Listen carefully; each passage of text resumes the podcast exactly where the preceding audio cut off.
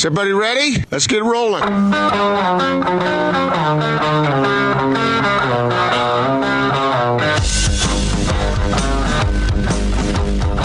This is The Big Show on 97.5 1280 The Zone and The Zone Sports Network. Big Show, Gordon Monson, Jake Scott, 97.5, 1280 The Zone. Sounds of the Week, put together by Austin right there, brought to you by RGS Exteriors. They will improve the curb appeal for your house with James Hardie Brickstone and Stucco Exteriors, along with soffit fascia and rain gutters. Check them out at rgsutahsiding.com. Gordo, we're going to talk to Howard Beck coming up here momentarily as we roll on with the NBA Daily Assist. And uh, I, you know what I've read into more about this last dance, Gordon, is uh, is Jerry Krause and how he was treated throughout his run with the Bulls. It's interesting how folks are on different sides of the coin with him. Yeah, I just read a story with a headline: Jordan is still bullying Krause. I, you know what? I and, think we read the same story. I, yeah, the one I read was on CBSSports.com. Yeah, yeah. And so it's it goes on and on these things and maybe that's a part of maybe that's another illustration of the Jordan personality. You know that uh, he's he's not going to forget that stuff. It's going to stay with him.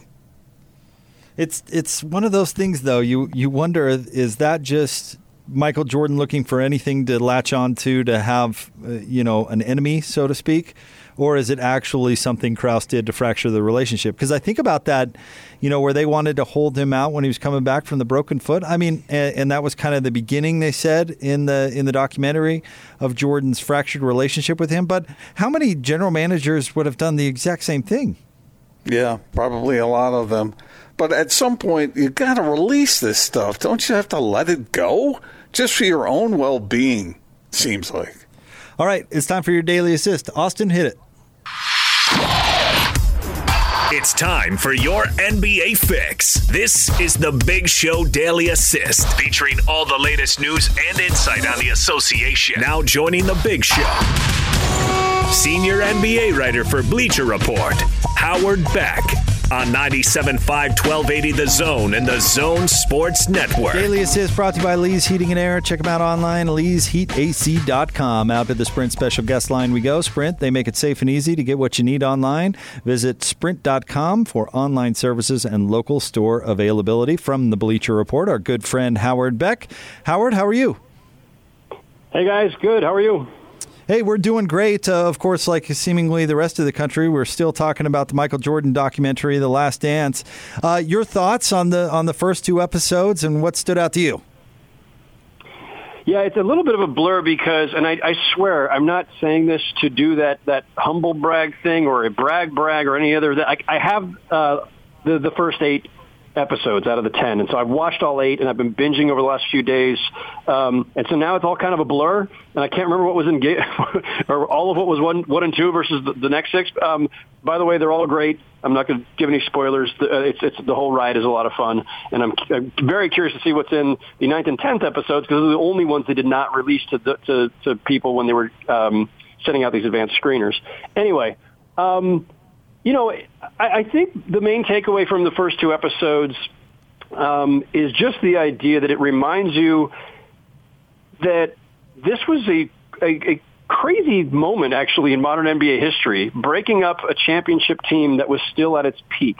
And there's really no analog for it. You know, I thought about the 2011 Dallas Mavericks where they won the championship and then Cuban kind of outsmarted himself and thought it was going to be all about cap room. And so he, you know, uh, you know, lets Kidd go and Tyson Chandler go and just immediately starts tearing down thinking, you know, there's going to be a lockout and, and, and, and we're going to pivot and we're going to do.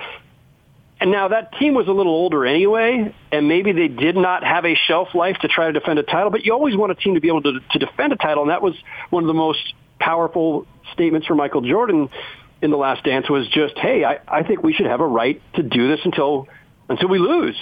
And you think about it, Jordan, you know, he's he's he's older, but he's still the best player in the game. And and Pippen is is okay. Maybe he's he's on the downside, but he's still great.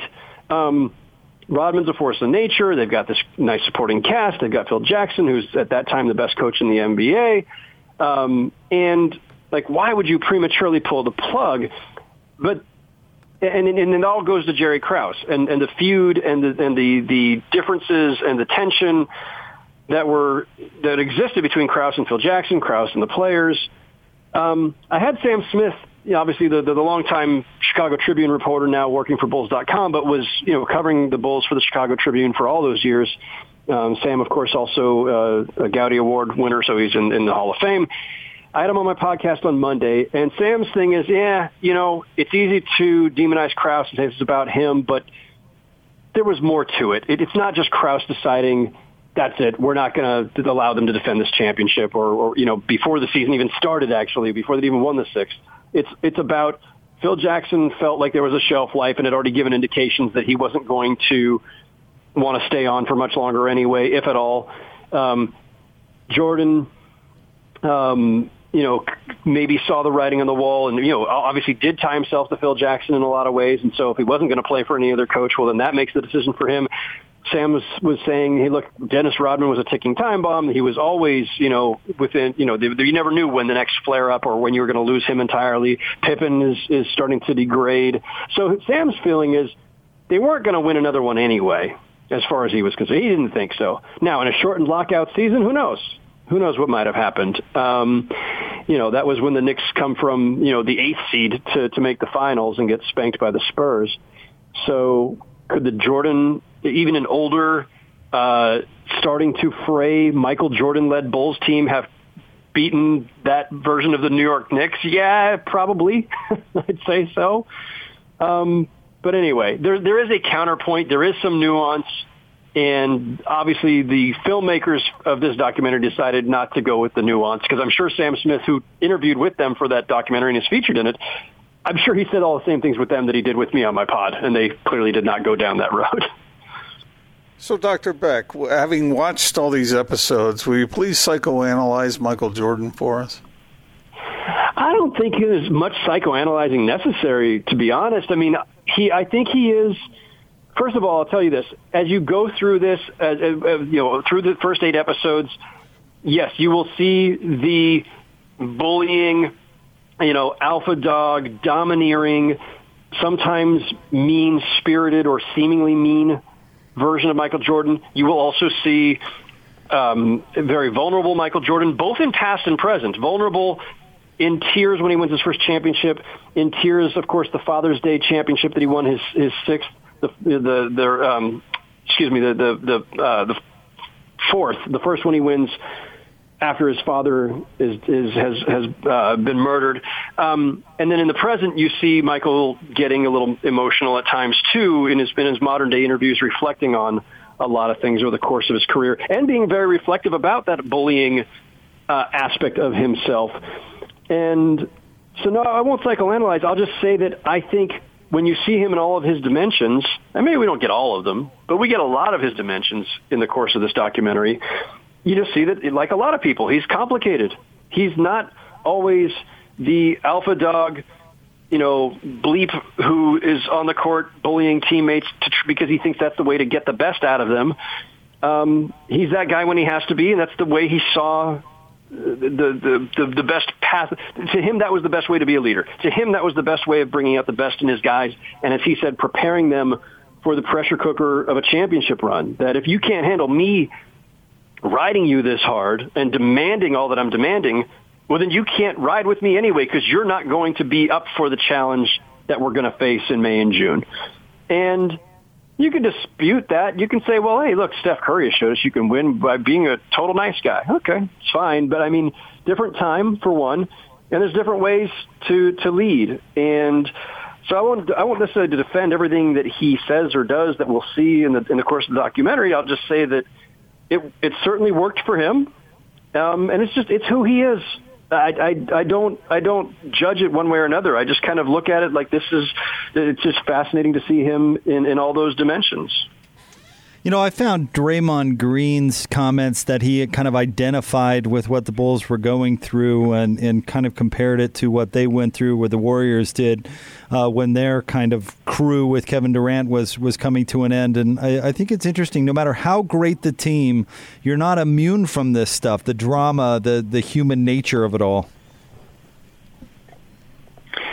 Well, Yeah, um, different circumstances, different teams, different uh, challenges to face, but the, the commonalities, and look, Steve Kerr as the bridge between obviously the 90s Bulls and the Warriors, Kerr had, said that many times over the last few years that, you know, there's among the challenges when you're a dynasty is, is just trying to keep this thing going, um, trying to keep guys from getting sick of each other and getting on each other's nerves, uh, finding new ways to motivate yourself when you you know win a championship or you've won a couple and now you've got to start at square one again and go okay it's an 82 game grind of a season.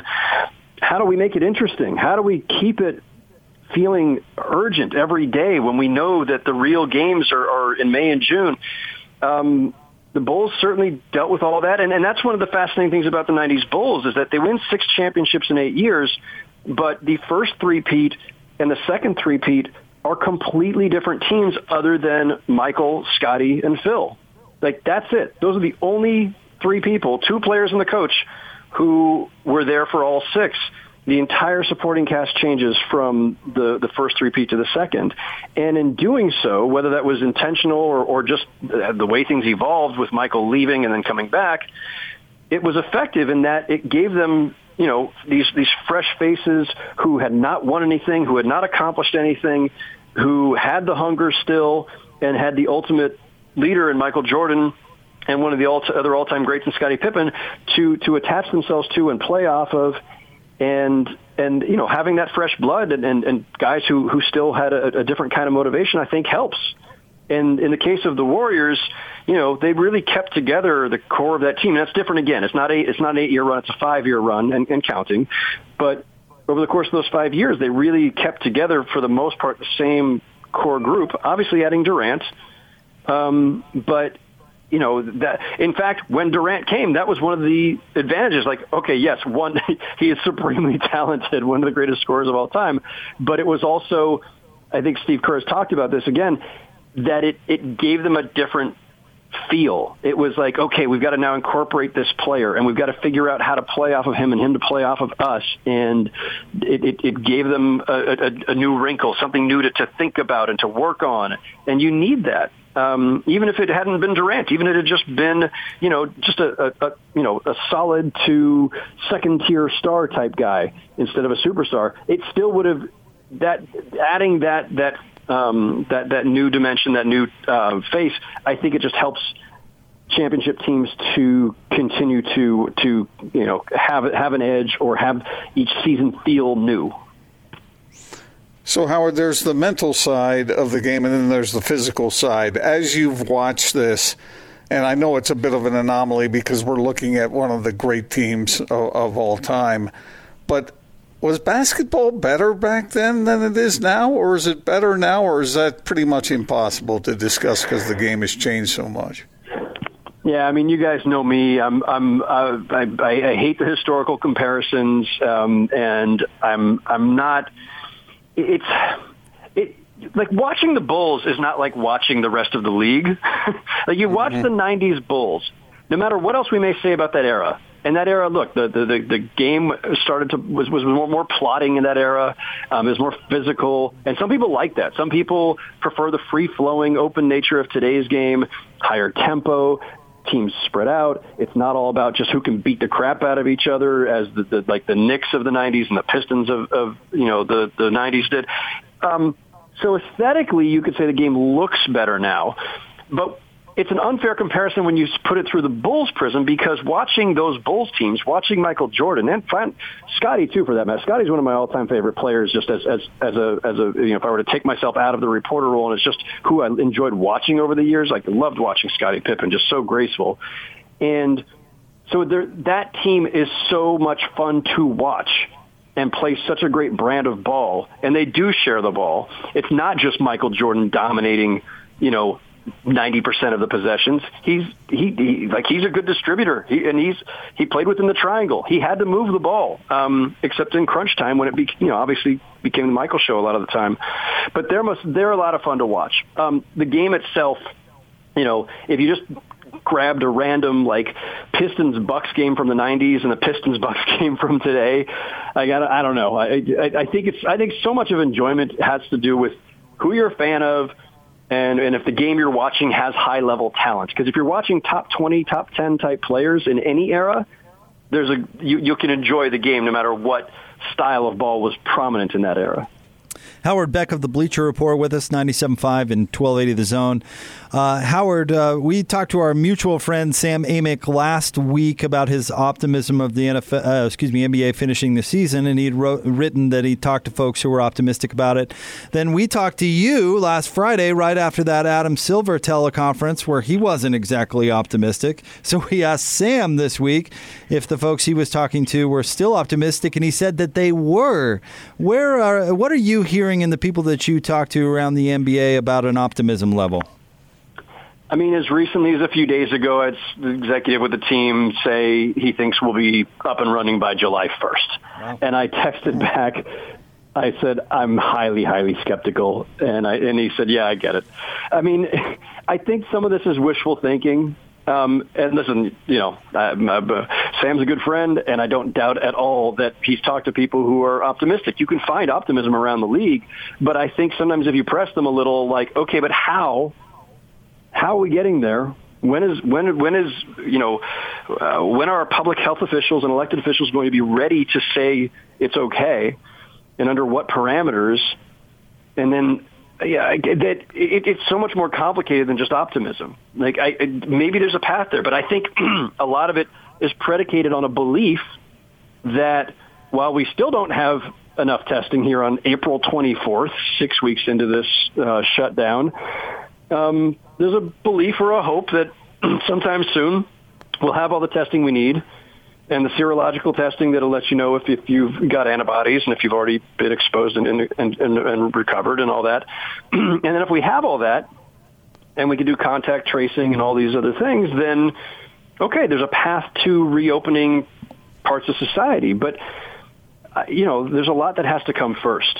And all this testing, and then, you know, hey, let's get the schools up and running, and let's get, you know, other public services up and running, and let's get, you know stores and restaurants and all you know let's get get other parts of life back together before we can consider what we're doing with sports uh, even if you're doing it without fans it still requires a lot to put on a game so i like i, I don't I, you know, it, it's within obviously the realm of possibility that everything breaks right and, and the NBA comes back and the, the, the optimists prove to be to be correct.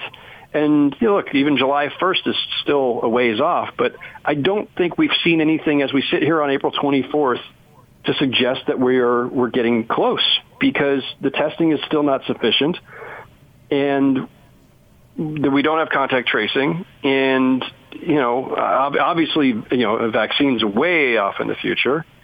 Um, and while we've seen some evidence, perhaps, that we have reached a peak in places like New York, where I live, it still takes a long time to come down from the peak. It, it takes as long to come down as it did to go up and so there are still, you know, we, we just hit 50,000 deaths for the country today. Um, there, there's still a lot of people, uh, so still plenty of new cases every day across the country, and still a lot of deaths every day across the country. And so I, I just, I, I don't see how anybody can be that optimistic now, other than like a, I say, like a theoretical optimism uh, with all these other assumptions that would have to come first. Yeah, Howard, I agree with you because the NBA is going to follow the science. You're going to follow science, yes. and then you got to ha- you got to have the uniformity. Unless you play it under a mm-hmm. bubble, you got to have the uniformity from from one end of the country to the other in order to do this in a more traditional way. And what's the likelihood of that? That makes it much more difficult because you know one state has a different idea about it than another state does. So it's it's going to take time. Yeah, and, and the states, you know, as we've seen, are, are applying very different standards. Some are following science, and some are following. I don't even know what they're following. Uh, they're following their own whims. Um, and so we don't even have a consistent approach. And while some states are trying to reopen, you know, and, and the scientists would tell you prematurely, then we may have a spike in cases again. We almost certainly will. And and so, you know, what happens when when that occurs? Um, where does that leave us? And you know, look, the NBA will follow the science, as you said. Um, I have no doubt about that. They're going to be smarter about it than, say, the governor of Georgia, but they, you know, they also know that the second that they reopen the NBA, if somebody then tests positive, a player, a staffer, whatever, it could cause them to have to shut down all over again. Um, uh, you know, it just it, it it's it's all it's very risky. And when, when we talk about, you know, I love that people always talking about like, ah, you know, that's fine. These are young athletes and they can hit. Well, one, there have been plenty of people who seemed otherwise healthy who have died of this. So there's there's that. But even if we assume that the, the 450 players are somehow impervious to this, um, could get sick and they'll, and they'll be just fine. Okay, but guess what? You have coaches in their 70s and assistant coaches, GMs, scouts, uh, other people. Um, I, you just you can't. there's there's a lot of risk that goes way beyond just the guys on the court. Once you know if, if the NBA is going to to start up as usual.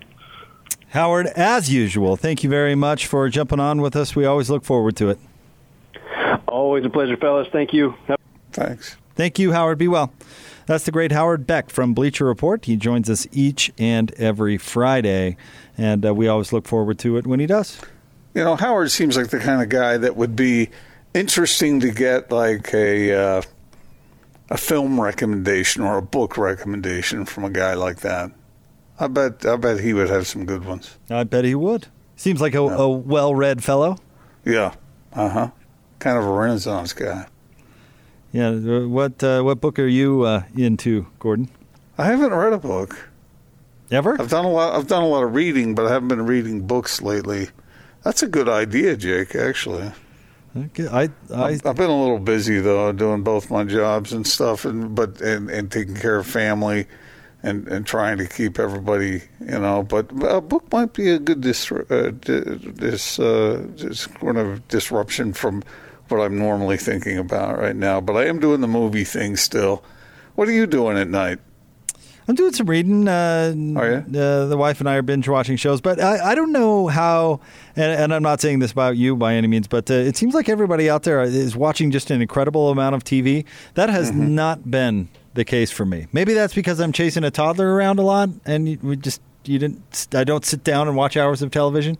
Yeah, but, But- what happens that when the toddler goes to bed? Yeah, then we'll watch a show or something like that. But Do like, toddlers go to bed? I mean, Not at my house. myself, I'm going to bed at like nine thirty. I mean, I'm not staying up until two in the morning to watch TV. So I, that, that cup of warm milk, and then boop, you're out. oh man, I, I'm, I love going to bed early.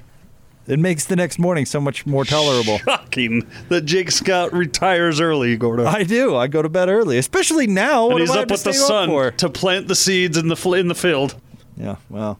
Well, it goes right along with him wearing the driver's hat and the the uh, cardigan, and, you know, the. The saddle slippers. shoes and But but here's the thing: when I wake up, is not really determined by me anymore. So why would That's I want true. to stay up until two in the morning? That just sounds terrible. That sounds like a like a terrible morning to me the next morning.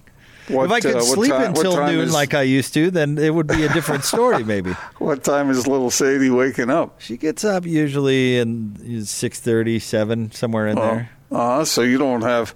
You're right. You want to get a little more than four hours. Yeah, I want to get a little shut eye so I can be, you know, fresh for the show. And I don't know. I'm just, uh, it, I'm not judging or anything. I just haven't been watching a ton of television. But you said you've been contributing to the or taking care of the family. I thought you would be more of a net negative in that department than a net positive. What do you mean? Me being the needy one? Right. Well, uh, I mean, as far as like you know the the taking care of responsibilities, I, I think of like preparing meal, meals and cleaning and that sort of thing. No, people have all been pitching in, and uh, you know, I've been. No, I don't clean- doubt that. I I've been helping cleaning up and whatnot. I doubt and, uh, that. What do you mean you doubt that? I What do you, doubt You think that. I just throw my plate on the table and say, "Hey, honey, clean this up"? you left out the belch, but yeah, pretty. I don't pretty think you. I don't think you say anything. I think you just get up and then go on about your business. Man, you are giving me uh, way too much uh, uh, leeway on that. I, I my wife is an, is an angel, but she's not stupid. Oh, nobody's nobody's saying that. We're just Well, I mean, that. so uh, she's not. I'm not gonna- even saying she's the one doing the cleaning either. I'm just I'm saying, just saying that if it's I not didn't you. do my if I didn't do my part around here, I'd be in trouble. You know. Yeah, I but mean, you, you can't have bean even, casserole for dinner every night either. And Even a- even angels have their limits, Oh. you know, and you, you've got to you know hold up your end of the deal. You're doubting that. Oh You're yeah, well, mm, one hundred percent. Yeah. Come come on. It works for you though. It's fine. Again, I'm not judging. it's not the way it is. Although I, I do have some advantages, but uh, Yeah, not, uh, I know. not not to the extent that you're describing But here. I maybe mean, even greater so. why do you do that, Jay? Because I enjoy it. it's not. It's not the reality, Because I and uh, I nor would I want it to be I really because. Enjoy I mean. Yeah. I mean, I would like to have a personal assistant, but not not by the name that. of Lisa. No, and I, I'm not saying it's just Lisa either. I'm just saying it's not you. occasionally I'll ask for a favor, like for someone to get something for me and stuff. But that that's the uh, that's the isn't that the right of an old man? Hey, that's what I'm saying. I'm not. I'm not judging at all. You've you've done a lot in your day. You can uh, afford to kick up your feet a little bit. I'm not that En- old. embrace it, Gordon. You know, you've put enough dishes. Well, no, I shouldn't say that because that Don't say it, I had that 'cause it's hasn't true. No, it's not true. All right, uh, we'll have more coming up next. We'll notch the last couple of items off Gordon's list. Don't forget that Eric Walden joins us top of the five o'clock hour, 97.5 Should, should I get a little bell that I can ring? and 1280 the zone.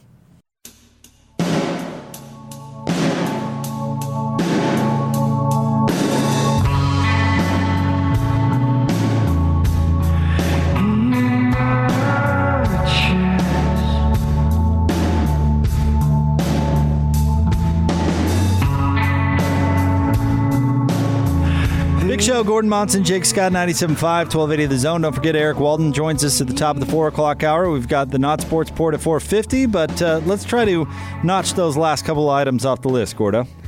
Okay, one of them is for my not sports report, so I'm going to save that one. Okay. But uh, let me ask this question. I was reading online earlier today, and I saw a, a blog post. Somebody had talked about how his life would have gone had he planned it uh, as he planned it when he was a kid. So let me ask you, Jake and Austin, if your life had gone as you planned it when you were in, say, elementary school or junior high school or even high school, where would you be right now? Doing what? Those are three different answers elementary, junior high, and high school. Okay. Elementary, I was going to not just be the next John Stockton, I was going to be John Stockton. like, I would be him.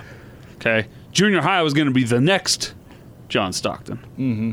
High school, I uh, b- turned turned out to want to cover the next John Stockton, and here I be. So you figured that out by high school, huh? Pretty much, yeah. I knew I wanted to do something in or around sports. Didn't know I was going to do uh, radio, but thought I actually I wanted to be a play-by-play announcer.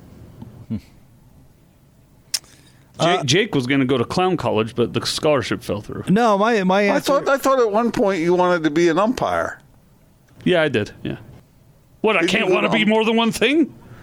Did, did you go to umpire school or something for a while? Signed up for umpire school, pulled out of it before I ever went. So Did you ever want to be like an astronaut? Did you, you know a, a, a fireman? Uh, there's no oxygen in space. I'm smarter than that. okay. And there's right. fire involved with firemen. Jake, how about you? Uh, I I've told you this story before. Um, in fourth grade, I was a guest DJ on the Imagination Station, and from there on out, I knew I wanted to be on the radio. Now, what is the imagination station? You, uh, it was a. I mean, what do you think it was, Gordon? It was a adult contemporary. No, it was a. It was a kids radio station. He led into Delilah every night. It was a kids radio. Station. I have no idea what the imagination station is. It's like uh, it's like Radio Disney before Radio Disney. It used to be Okay. AM 1060, and they broadcast out of a shack over uh, kind of by um, I 215 and where it meets I 15. Okay. on the south end, not not up by uh, North Salt Lake, right? Let's see. No, no, no. It's down south a little bit. Like uh, kind of, this sounds terrible, I guess, but by the juvenile detention center down there. Do you know where that is? Okay, I don't. But Anyway, it's in between I 15 and Redwood Road, and it's on the. It was on the north side of I 215. And uh, it was a kids' radio station. Anyway, I got a chance to guest DJ, and I thought, you know what, this is what I want to do. This is pretty darn cool. What and, did you play that day? And somebody in the oh, I call, I don't even remember. Mambo number five. The set, the the the playlist was pretty set, but they had the carts and everything, so you, an incredible amount of, of preparation went into the whole thing. But also, I grew up neighbors, backdoor neighbors, with somebody in the radio world, Gordon, and so I kind of grew up. That's what I wanted. With that do. in your frame of mind. with mind. that Uh-huh. in my frame of mind. So I don't have a, any. I mean, I guess I I'm kind of doing what I wanted to do, what I set out to do. I don't. Okay. I think I'm probably in the minority on that, but yeah. Well, when I was in elementary school, I wanted to be an NFL quarterback. Uh, by the time I got into junior high school, I loved creativity. I loved writing. I got into that. Loved English, and uh, that's that was the root of uh, what I ended up doing in my career. But I really wasn't sure that that's what I wanted to pursue until until after I was an adult. Uh, but uh, I, I never really wanted to be like an astronaut or you know the traditional things that you hear people say they want to do. Uh, I didn't want to be a fireman. I didn't want to be a, a police officer or anything like that. I wanted something creative, and uh, I, I leaned more toward the creativity side than I did pure hardcore sports. But uh, I, I, I wouldn't have been, I don't think I would have been overly surprised had I been able to, in the seventh grade, glimpse ahead to where I am now, uh, all these years later. A lot of kids are surprised, though. I mean, life turns out way different than what they had planned. What is the uh, what is the reason for bringing this up? Because I read it, I read a blog. Oh, about somebody. about. Hmm, okay. Yeah. What's your uh, What's your uh, favorite quarantine food? What's your go-to isolation food? Remember we talked about that. What was it called? Carne asada fries uh, was supposedly the favorite in Utah. What uh, have you come to a go-to uh, during this period of time? I have. What's yours? Go go ahead. I don't I don't know if I My- have one. Let me think about it. Well, it's not like I'm that I'm having this all the time, but I I have uh, I have we've had it uh, two or three times since uh, since uh, things have gotten a little crazy with the COVID nineteen. It is spaghetti. And not just spaghetti, but spaghetti with the meat sauce and with the brats or Italian sausage in there, and then with vegetables in there as well, mixed in zucchini and mushrooms and all that together. Boy, that that has hit the spot a couple of times with me. I don't know if that's really considered comfort food, but it's it's certainly tasted good to me. Uh, that's that's been my favorite meal during this time.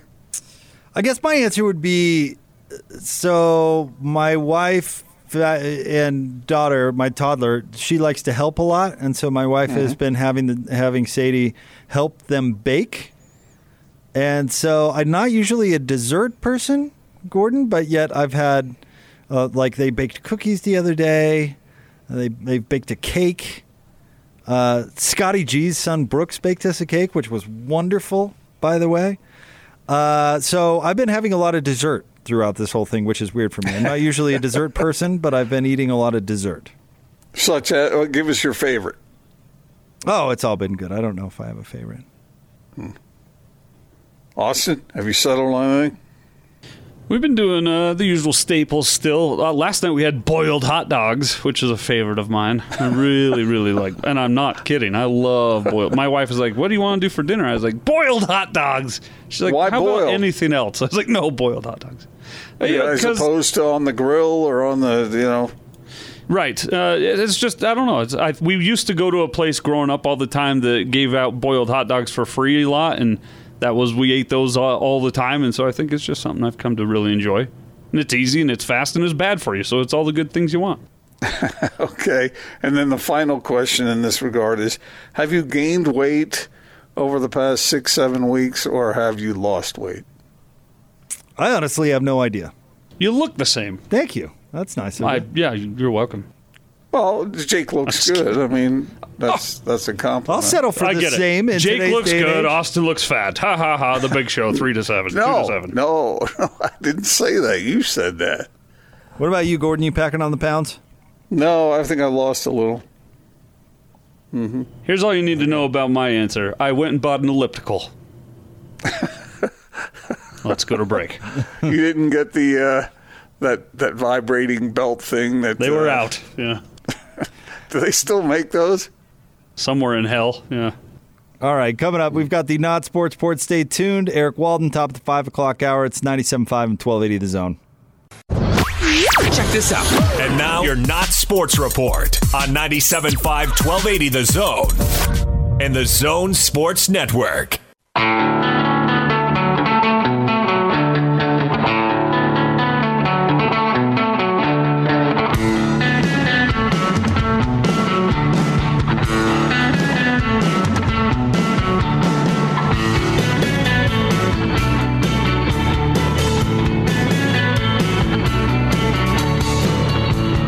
Big show. Gordon Monson, Jake Scott, 97.5, 1280 The Zone. It is time for the Not Sports Report.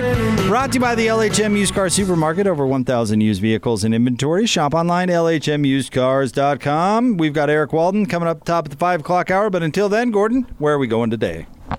We're going to Indiana. Sorry, I was just eating a snack. Austin was calling me. Is that what you were calling me about, us? Yeah. Yeah. Yeah, also, he- we heard from Hurler. He wanted to know what you So, were uh, eating for your If snack. you want to hear from Hurler later, let me know. Did you really? Yeah, we got a message from Hurler. On the open mic? Yep. Hurler knows how to use the open mic. Wow. That's good likely. For, good for Hurler. You want that now or later? A man of that advanced age knows how to use the open mic feature. Pretty impressive. Okay, so I saw I saw this story. Let me let me, let me uh, preface this by asking you a question. Have you ever been pulled over by an officer for some moving violation and made some lame-brained excuse? Mm, no. Austin, dare I ask? Uh, I've always, I've always told the truth. Yeah. hundred percent the truth. But that doesn't mean they weren't lame truths. Yeah. like, like what? I didn't want to go that slow. Yeah. No, I've always, seems to- I've always had, uh, there, and when I've not had any reason to be speeding, I've always said, "I'm, you got me. I, I'm sorry. I, I wasn't paying attention." Now that sounds like a reasonable thing to do. Yeah, it sounds unlike me. Yeah. If you're going to be pulled over for going too fast, you know you're going too fast, right? Right. The only time that uh, my wife was pulled over once because well, there was a police officer in the right hand lane. This was in Nevada, and we came up behind him, and he was going like three miles an hour slower than the speed limit. And I said to her, I said, I bet cops really get tired of people coming up behind them and then just staying there. So she went to pass him real slow. And when she got out in front, then he sped up a little bit. And so she couldn't get back over. And so she ended up, she was going like two or three, I think two miles an hour over, three miles an hour over the speed limit. And he pulled us over. Did He give you a ticket? He did. Well, it wasn't a ticket. It was a, at that time, it was something like wasting natural resources or something. What is Anyway, that? I was I was pretty angry about that one. I thought that was unreasonable. But usually, it seems to me like police officers they, they you know and they know. But there was a man in Minnesota, not Minnesota. He was from Minnesota, but this happened in Indiana. Well, we'll see if he- it happens. I, I, I, I don't. If you're, I my daughter lives in Minnesota. Yes, uh, not anymore though. Okay, so this Minnesota man is driving in Indiana, and he gets caught up in a high speed chase with Indiana State Police, and according to the report, this man was clocked by troopers going 120 miles an hour in a 70 mile an hour zone, driving a red Mustang. The chase went on for 25 miles, and uh, finally the troopers were, they threw stop sticks uh, before the pursuit actually ended. Are those stop sticks the things that blow out your tires? I don't know. I don't. I don't know either. But you, but you know what the man said? He said, "Sorry, I thought uh, I thought uh, that you wanted to race." to the he thought cop. that that was his excuse. He thought the police officers wanted to race him. And I'm guessing they didn't buy it, huh? No, they didn't buy that. No, he was booked and taken in. But I, I, I, I can see a decent excuse, like if you're going a few miles an hour over the speed limit. Or whatever. He's going 50 miles an hour over the speed limit. That's pretty hard to justify, even for those of us who might like to drive a little fast on occasion. So, what do you think would be more effective? The I'm trying to race excuse or your favorite, simply, I'm Gordon Monson? No, I don't do that. Although one I'm time I Gordon think, Monson. I think get pulled over by an officer, and Jake, this probably credit to you because I think it was when we were doing the show the first time, and the officer pulled me over, and he he came up and got my license, went back to the car, and then came back, and he he said he gave me a warning, and he said, "Love the show." That's nice. That's yeah, nice. I thought that was really nice. And it wasn't like I am? Uh, it's not like I was just going super fast or anything. But anyway, uh, I thought the I thought you wanted to race uh, excuse was the worst I'd ever heard. Yeah, probably not a high probability of uh, success right there. Yeah, man, 120 miles an hour. Come on, folks, slow down out there. Be careful. Be cognizant of other people's safety, not just your own. I said, don't you know who I am? Coming up next, I'm Gordon Monson. We're going to talk to Eric Walden, Gordon's coworker over there at the Salt Lake Tribune. He covers the Utah Jazz. We always like it when we get a chance to talk to Eric, so we'll get to him coming up right around the Hey, corner. Jake, Jake. Yes? I know. You, I know you've gotten big, and I know you're kind of a big shot now in this in this market. Far from it. all- but please, never let those words cross your lips. I'm Gordon Monson. Don't you know who I am? Never, ever, Jake. No matter how big you get, never say those words. Because I'm pretty sure next time, you know, knock on wood, hopefully never, but next time if I ever get in trouble with the with the law, I'm Gordon Monson are going to be the first words out of my mouth. Great. All right. I see uh, how it is. I'm going to see if I can get a fake ID made up with my picture. it says Gordon Monson. Oh, So if you get a actually. if you get a summons or something like that, let me know. All right. All right. I know uh, where you. I know where you live. You do. All right. Eric Walden joins us coming up next, 97.5 and 1280 of The Zone.